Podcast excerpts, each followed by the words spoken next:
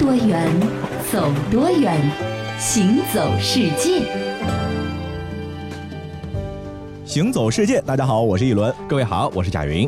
今天一上来的时候呢，要跟各位说一件听上去挺恐怖的事儿。嗯，不过呢，这是人间真实情况。是说到的是乌克兰首都基辅以北的一百三十五公里呀，有这样的一个地方。嗯这个地方的名字呢，很多人可能都熟悉。嗯，曾经的它无比的繁华，是一座人人向往的现代化的城市。哎可是现在的它寸草不生，除了鸟，没有东西进得去。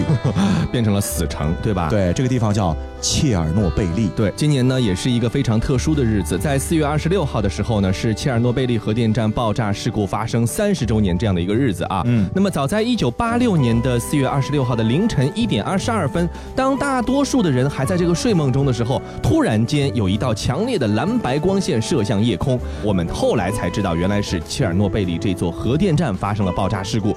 那么这个爆炸的威力有多大呢？其实相当于后来人家测算了广岛原子弹四百倍以上的辐射这样的一个量啊，嗯被释放到空气当中去了。嗯到目前为止，这仍然是人类史上最严重的核事故。在这个乌克兰、白俄罗斯还有俄罗斯境内呢，超过三十三万的居民呢是被迫撤离，有六十万人都是暴露在高度的辐射线物质下。切尔诺贝利发生这个事故的时候呢，我还没生出来。嗯啊，三十年之后呢，时间其实已经过得挺久了。是但是啊，因为核辐射而导致的伤害仍然还没有终止。嗯，呃，有一份最新出炉的报告是这么说的：说切尔诺贝利事件可能已经造成了二十万起额外的死亡。嗯。因为这个高辐射粒子啊，到现在为止仍然存留在当地很多区域的这个森林里面，威胁着附近居民的这个健康，所以仍然有估计大约有五百万人呢是生活在这个核辐射的阴影中。是。虽然说核辐射看不见摸不着，嗯。但是它会对人体产生潜移默化的影响。没错。比如说你可能会基因突变，是。比如说你患癌症的风险可能会提高，没错。啊这都是我们自己需要去承受的一些代价。对，当然呢，在三十年前，在这个地方有一座核电站，应该说在当时是一件非常非常先进的事情。没错在那个时候啊，它其实并不是我们想象中的一个偏远和荒芜的小城。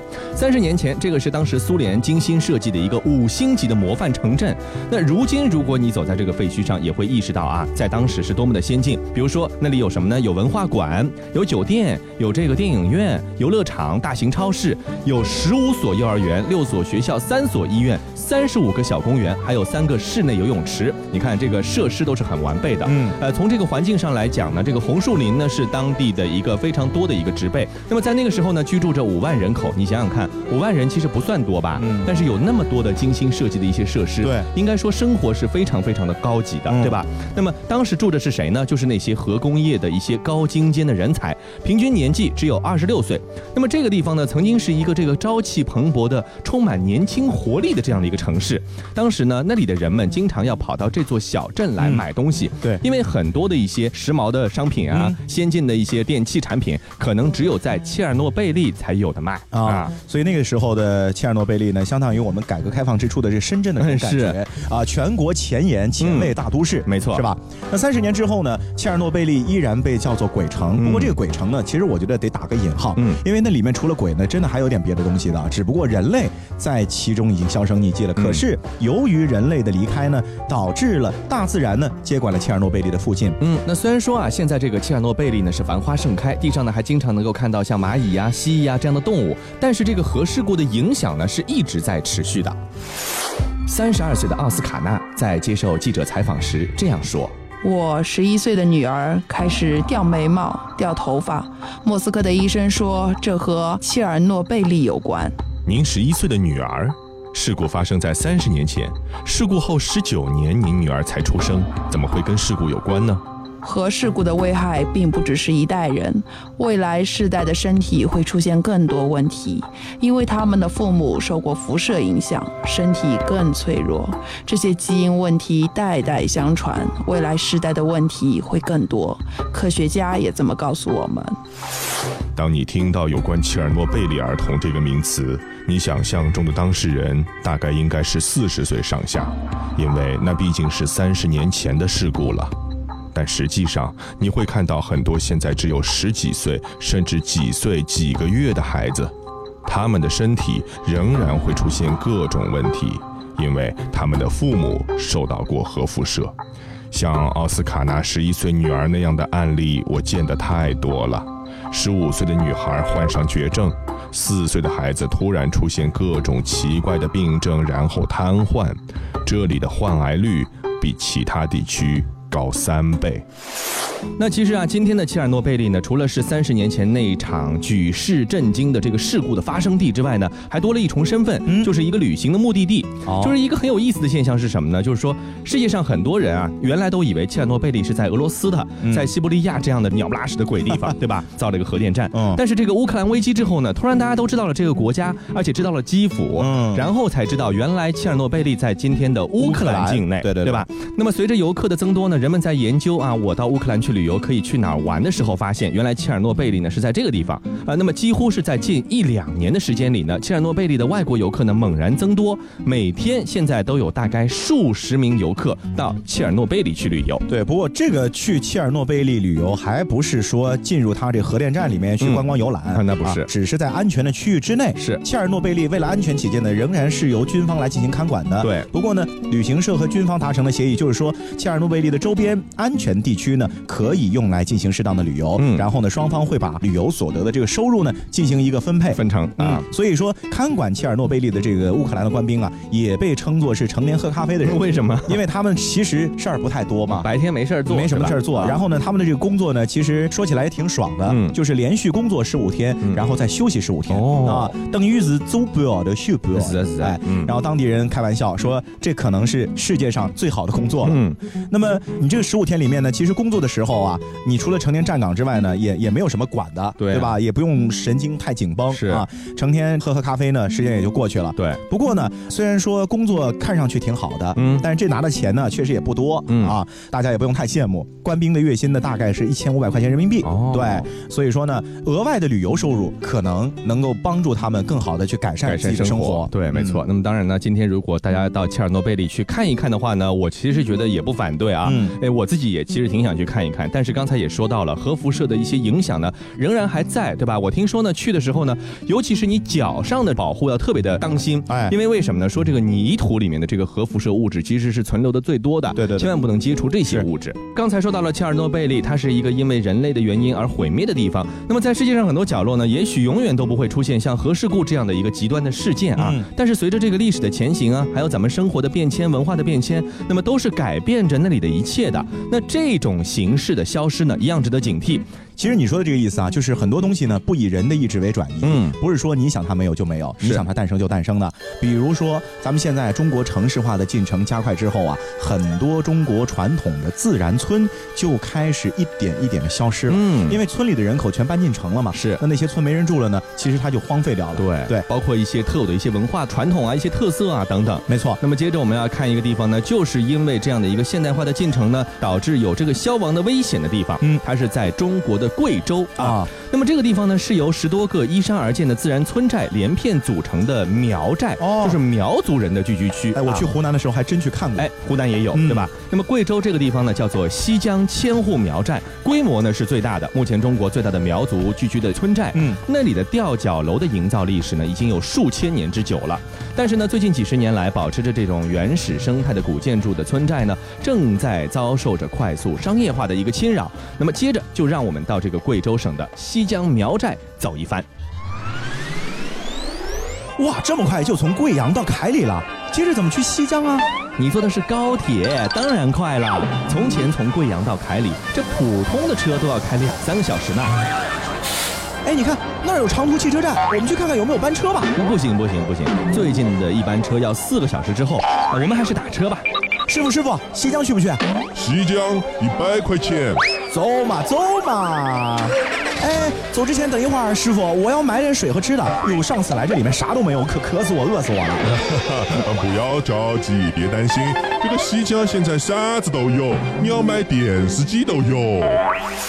当地人的这个感觉啊，西江呢是逐渐的现代化起来了，嗯然后呢给他们的生活也带来了很大的改变。是，但是在外界看来呢，这些改变在发生的同时，当地原有的一些传统呢，也在渐渐的消失。嗯，一边呢是外面的游客去到西江之后啊，嗯。可能会感觉当地人的这个生活啊还不够传统，嗯。啊，能更传统一些。是，但是你如果真的让这些游客自己这么传统的生活呢，他可能又不愿意，不愿意了这种矛盾呢，我觉得存在于很多地方，也不嗯仅仅是西江。就是咱们上海的很多的石库门的老建筑，对。保护的时候就出现这个问题。是啊。很多人说，哎，这石库门是上海的代表，不能拆呀、嗯。可住在里面的人说，侬天天来到某东试试看，是啊。对吧？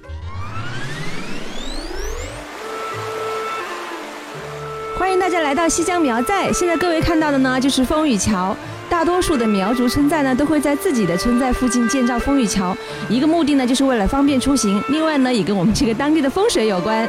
嗯，可这个风雨桥怎么看起来这么新啊？现在大家看到的西江风雨桥，其实都是新建的，全部呢采用的是木材和水泥的混合结构，比以前好看，也比以前的木桥要牢固哦。可是总觉得好像缺了点什么的感觉。哎，我们想看看那种传统的老的风雨桥，现在还有吗？好，我跟大家介绍一下啊，其实，在十几年前呢，我们这边的苗寨还保留几座木质的风雨桥。呃，我们本地的人相信啊，他们锁着整个西江大寨的风水。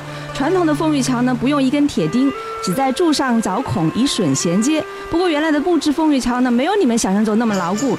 当时仅有的几座风雨桥修复以后，又被洪水冲垮了，所以后来呢，我们当地就干脆把这个木质风雨桥啊，全部换成了水泥和木材混合结构的桥。那我觉得和以前还是差别挺大的啊。那我几年前我其实也来过一次西江，那个时候好像看着还不是这个样子的吧？对对对对对，你说的很对，因为我们现在确实好像越来越商业化了。那你们觉得这样的商业化好还是不好呢？呃，其实有好也有不好嘛。你看，你们游客来了，我们收入多了，对吧？但是不好的一面呢，就是我们这边的传统确实也受到了一些冲击。那就是你刚才说的这个风雨桥，对吧？也不只是风雨桥吧？你看，从前我们播种插秧之后呢，就不许吹芦笙，因为我们怕这个秧苗听了以后啊，长得丑不好，影响收成。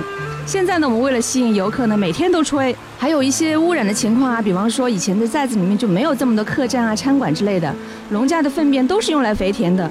可是现在有人呢，就把这些污水啊直接排到河里面了，下游的一些村寨也是蛮有意见的。完成一弯的桥梁，倒映在这湖面上。你从那头瞧着看，月光下，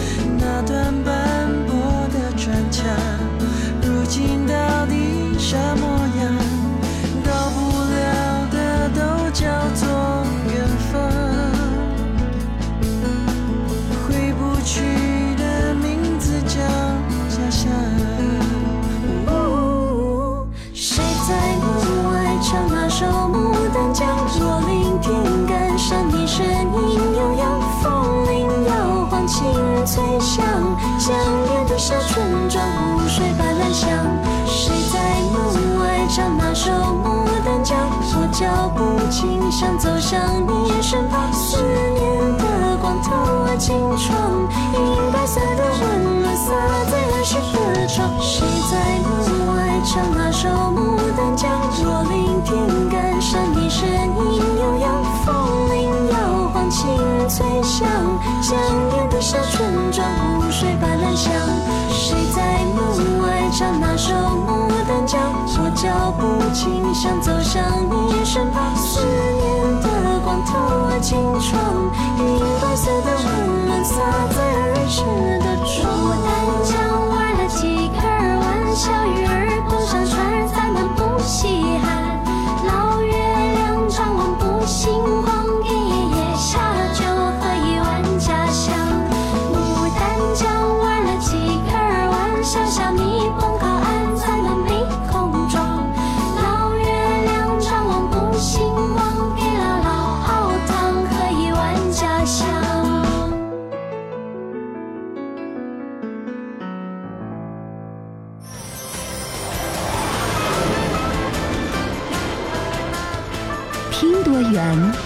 有多远，行走世界。欢迎回到行走世界，大家好，我是一轮。各位好，我是贾云。嗯，那说到去贵州，如果你去苗寨旅游的话呢，嗯一来是看那个非常有特色的少数民族的传统文化、吊脚楼啊什么对的，，其次呢，就是贵州苗寨里面有很多当地特色的美食，也是让人欲罢不能的啊。嗯比如说，我就特别喜欢他们那里的这个酸汤鱼。没错啊，啊酸汤鱼呢有不同的做法、哎不同的调料、不同的鱼，对吧？味道都不一样。嗯，那么世界上其实以酸味为美的这个食物呢，实在不在少数。我知道啊，。比如说有上海酸辣汤，哎，对，还有什么？还有西安的臊子面，其实也是有啊也是有酸的，对吧？嗯那么咱们现在说的远一点的那个酸的美食，好吧？啊我们以前说过，这日本的寿司呢，就是用醋和米放在一块儿来嗯做这个寿司啊，对我们叫醋饭，醋饭是也是以酸为美的。嗯那么现在我们要说的以酸为美的这个东西呢，在北欧的瑞典啊。哦，那么从八月底到九月初，每年这个时候呢，瑞典人呢喜欢吃一种叫酸飞鱼的东西哎呦。啊。哎，这你怎么有这种反应？我跟你说，这东西你还真别说啊大多数人接受不了。这其实就是瑞典版臭豆腐干，而且它的味道啊，比臭豆腐干可厉害一百倍。好来看看它是类似于什么呢？安徽的臭鳜鱼和臭豆腐泡在一块儿，然后呢，它还不给你煮熟了，啊你就直接吃生的。这种味道，我跟你说，你不吐出来都难。好，你这说说好像只是一种直观的印象啊。啊我们来看一看这个瑞典人的这个酸飞鱼，叫是叫酸飞鱼，可是它其实是真的是臭的要命。对啊，每年这个时候，瑞典人，尤其是北部的瑞典人，就开始享用这个酸飞鱼这样的美味了。嗯。呃，这个酸飞鱼呢，还不是一般的鱼，嗯。一定要是波罗的海里头的这个飞鱼，经过制作加工以后，哎打开酸飞鱼罐头，扑面而来的是一些混合的版本的气味儿。对啊、臭鸡蛋，哎呦臭水沟，臭豆腐，嗯。变质黄油等等等等，又酸腐又臭，哎呀，太酸爽了。对，你知道我为什么会知道瑞典这个酸飞鱼吗？嗯。其实我也没去过瑞典的啊，嗯。我就是看了一个纪录片啊。是日本的 NHK 拍的，对。他就制作了一个关于酸飞鱼的一个专题的节目，是。啊，就比较了可能是全世界各种臭味美食的臭味指数，嗯。他做了一个量化的比较，是，酸飞鱼的臭味指数呢，几乎是咱们臭豆腐的二十倍。天哪！就这个臭味可以扩散的多远，就是方圆六百米，你只要嗯打开那个罐头，六百米之内的人全都能闻得到那种刺 鼻的味儿，啊。呃，真的很难消散。而且我跟你讲，不仅仅是吃了，你就在旁边待着你都难受。那其实作为一种传统呢，人们在每年春季的时候，这个飞鱼产卵的时期呢，进行捕捞。那新鲜捕获的飞鱼，先要浸泡在浓盐水中，大概是二十小时啊来去除它的血水啊。哎然后呢，拿掉头部，清理内脏，把这个鱼呢保存在装有淡盐水的木桶之中，温度呢也有详细的讲究，十五到二十度，这样保存一到两个月之后呢，再装入罐头。每年的八月份第三个星期四，一定是这个时候呢，飞鱼开始上架售卖。嗯据说这个时候呢是酸飞鱼味道最好的时候。瑞典人呢在这一天还会举办一些像什么酸飞鱼派对啊、酸飞鱼的大宴啊啊啊。和一般的瑞典节庆相比，酸飞鱼聚会虽然说吃的东西呢这不咋地，对不对？味道很臭，但是呢很典雅、很讲究，像是一场盛大的晚宴。对，呃，当然了，当地的风俗习惯啊，其实这个如果是食品的话，它就一定能够吃得了。嗯而且呢，其实这个酸飞鱼啊，呃虽然说臭是它的最直观的感受啊，嗯但是如果搭配的好的话呢，应该会有另外的一种味觉效果。嗯，比如说，如果搭配得当，加上这个薄面包啊，或者碎的洋葱等等的配料啊，哎，呃，味道呢就会和你刚闻到的时候相比呀、呃，有了更加醇厚和层次的这种美感。啊嗯啊，这可能也是瑞典人非常喜欢吃这种咱们感觉是黑暗料理的这个料理的原因。是酸飞鱼最传统的吃法呢，就是用瑞典的这个薄面包啊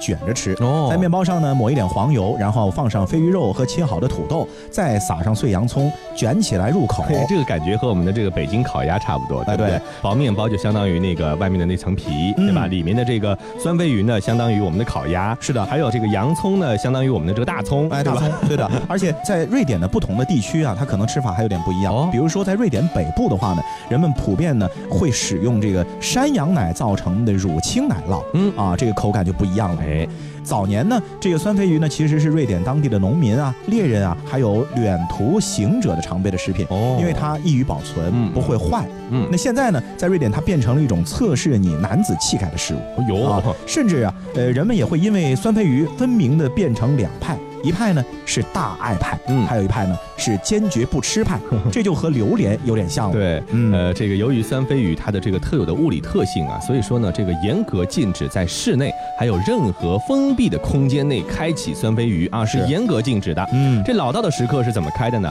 把这个飞鱼的罐头呢放在水里面再打开，嗯啊，这样的话可以防止这个恶臭气体呢突然散出，也可以避免这个浓稠的恶臭的汁液呢四处喷溅。嗯，通常情况之下，酸飞鱼的罐头呢只能存储十八个月，否则啊，因为它里面有发酵的气体嘛，嗯越发越厉害，然后呢会膨胀，气压越来越高，啊可能会产生爆炸这样的一种恐怖的结果哎啊。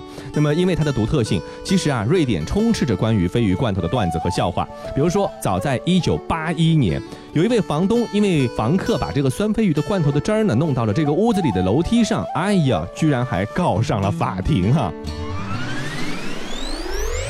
哎呀呀，完了完了完了，这酸鲱鱼汁洒了，我赶紧擦擦。这什么味儿啊！哎呀呀，你居然把酸飞鱼倒翻了！你赶紧给我走，我不租给你了。什么？你要赶我走？你赶我走，我就去法庭告你。随你上哪告，赶紧走，赶紧走。法官，房东赶我走，我们可是签了合同的，他违约。你为什么要赶他走啊？因为他把酸飞鱼汁打翻了。法官大人，你闻闻，哎，你闻闻，你闻闻。哎呦妈呀，这怎么行啊？好了，证物已充分证明该气味远超房屋内其他人类所能承受之极限，故房东行为得当，无罪。你看看多厉害哈！嗯那么尽管被公认为是世界第一臭味儿，尽管呢欧盟已经公布了它其中有一些有害的成分呢超过了相关标准啊但是都挡不住瑞典人对这个酸飞鱼的钟爱。嗯你看，在零五年的时候，瑞典还设立了世界上第一家的酸飞鱼博物馆，你呢可以在这个地方品尝到最正宗的酸飞鱼。当然呢，它也不是说所有的人进来你都必须给你吃，对吧？哎它呢有一个小罐子，里面呢有一点点酸飞鱼的这种味道，嗯让你先闻一下，哎你觉得从嗅觉上能不能接受？嗯如果嗅觉都接受不了，那就咱们别吃了，对不对？嗯嗅觉能接受，咱们试试看。嗯，讲到欧洲呢，除了有欧洲各国不同的文化及美食啊，嗯其实欧洲国家的这个国旗啊，也值得说道说道。哎，你看啊欧洲国家的国旗很有意思，那基本上呢都是以三色旗为主。是的。然后呢，你像北欧国家呢，基本上就是十字旗。嗯，啊，只不过十字的它的这个颜色不一样只。有两色，对啊，说到欧洲的这个国家的三色旗呢，而且它的这个排列方式啊，还几乎一样，嗯就几乎全都是竖着，要么竖着，要么是横着，呃，横着少，竖着多，哎对吧？所以我们就来说一说啊，欧洲国家的这个旗子为什么大都是这种样子的呢？是，先来说说这个法国啊，嗯法国的三色旗应该说是最有名的一种三色旗了。在一七九八年七月，当时法国大革命爆发之前呢，这个巴黎民兵啊戴上了红色和蓝色的帽章，红蓝呢其实象征的是巴黎的颜色。哦在七月十七号的时候呢，拉法耶侯爵在市政厅呢献给法王路易十六一枚这样的帽章。嗯那么国王呢，他就做了一些改动，把白色的王室徽章呢和它并排的放在了一起，所以呢就有了这个红白蓝三色的这个组合。那么对于这样的排列呢，当时革命领袖呢表示，哎，可以，咱们就这么排列吧。嗯啊，把这个白色呢，当然不解释为王室的这个象征了，啊解释为自由之色。哦那么这样的红白蓝三色的帽章呢，就被制作出来了。在当时呢，巴黎呢是受到了热烈的追捧，很时髦啊。啊不久之后呢，大街小巷都飘起了三色的旗帜，由此呢，红白蓝正式成为了法国的代表颜色。对，那后来呢？因为法国率先爆发了革命嘛，嗯那很多受到法国影响的地区的领导人啊，嗯。也都会喜欢用相同或者相近颜色的条纹呢竖起旗帜，是。啊，用来象征革命、独立以及反对压迫。不过呢，在法国的国旗的基础之上呢，他们会采用自己民族的传统色，用来替代掉蓝白红的三个颜色。是。啊，比如说像比利时啊，比利时的话就是黑黄红，嗯。还有爱尔兰，爱尔兰呢是绿白橙，其实它那个颜色，还有安道尔的国旗呢，其实都是法国国旗为灵感和蓝本，然后加上了本国本民族的特色。是，再来看另外一个代表，就是意大利的这个绿白红的三色旗啊。嗯当时呢，其实还和法国呢有一定的关系哦是这个最早啊，拿破仑建立的南阿尔卑斯共和国的旗帜，嗯和法国大革命呢其实有直接的渊源的。嗯，那么在成为意大利的国旗之后呢，它被赋予了意大利本土的一些特征。你比如说，绿色象征意大利土地，白色呢象征这个阿尔卑斯山上的白雪，嗯还有这个红色呢象征着爱国者的热血。哦那么革命定的国旗呢，都喜欢带上一些象征的色彩啦。传统的水平排列的旗呢，也难免跟风与时俱进。比如说这个德国的国旗，黑、红、金三色呢，最初就是取自神圣罗马帝国的徽章的颜色，后来就固定为德意志民族的传统色。而今天呢，这个解释也不一样了，说这个黑色代表勤勉和力量，嗯红色象征国民的热情，而金色呢代表重视荣誉。是，嗯那除了刚刚说到的两类之外呢，还有一个系列的三色旗，就是俄罗斯和许多东欧国家的这个蓝白红三色旗。嗯啊，这类旗子呢被称叫泛斯拉夫色旗。嗯它们的起源呢却不是在斯拉夫地区，哦而是荷兰的国旗。是啊，今天荷兰的国旗呢也是蓝白红三种颜色，但是最初的时候呢，其实荷兰的国旗不是蓝白红，嗯而是橙白蓝。哎，十七世纪的时候啊，橙色呢开始逐渐的被红色所取代了。为什么呢？一来啊，是因为红色在海上呢更容易被识别。嗯荷兰号称海上马车夫嘛，对海上的贸易非常的频繁啊他们。的船一向很有名啊。对，所以你挂这个旗呢，可能更容易被别人判断出来哦，你这是一艘荷兰的船。是另一种认为呢，其实这也是一种政治的举动。嗯还有一种说法呢，说橙色这个染料呢可能不太可靠，嗯没有红色的持久，嗯所以到一七九五年的时候呢，荷兰的国旗就正式改成了红白蓝三色。它的这个颜色呢是水平排列，不是垂直排列的。对，嗯。那说到这儿，很多人不明白了，那荷兰国旗和这个俄罗斯还有斯拉夫其他的地方的这个旗子有什么影响呢？是啊对啊，呃，因为啊，俄罗斯有个非常著名的彼得大帝，嗯推动俄罗斯的改革，对吧？然后呢，彼得大帝去西欧学习啊，第一站去到的就是荷兰。嗯那在荷兰呢，学习到了先进的技术，同时他也把荷兰的这种红白蓝三色旗啊给带了回去，嗯并且呢亲自动手进行了改造和设计，就把这个旗呢变成了后来俄国的国旗了。嗯，那么后来呢，相关的一些国家呢，像这个斯拉夫的一些国家和周边的一些国家呢，都以此为范本嗯来制作了自己的国旗。你比如说像塞尔维亚啊，嗯还有奥地利的一些斯拉夫省，还有斯洛伐克与斯洛文尼亚，都采用了这样的一个三色的旗帜。但是呢，可能根据每一个国家自己的不同特征，这个颜色的选择不同，对然后呢，颜色的象征呢也并不一样。对，而且各自的解释都不一样。是我们就举俄罗斯为例子吧。嗯俄罗斯今天的这个蓝白红三色旗，它代表的是什么呢？嗯其实是俄罗斯横跨了寒带、亚寒带和温带的这个辽阔的国土。哦，白色呢就象征着寒冷的寒带地区，嗯蓝色呢就象征着亚寒带，嗯，红色象征着温带，没错啊。所以说，不同国家虽然说国旗的颜色相近或者相似，但是意味却完全不一样。好了，这一期的行走世界就是这些，我是贾云，我是一轮，欢迎大家下次继续收听。I'm a new soul. I came to this strange world hoping I could learn a bit about how to give and take. But since I came here, felt the joy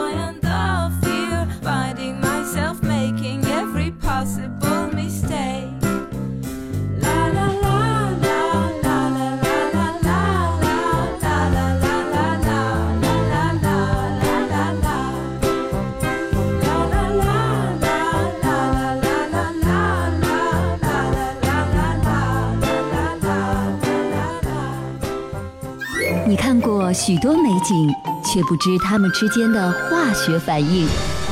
听威斯敏斯特的钟，英国王室爱喝的奇能红茶来自中国，爱吃辣的四川人遇见咖喱天堂的印度老兄，印度洋的鲸鱼在嬉戏，穿越蓝色海洋。海洋上的铁路，并非只存在于宫崎骏的异想世界。听多远，走多远，行走世界。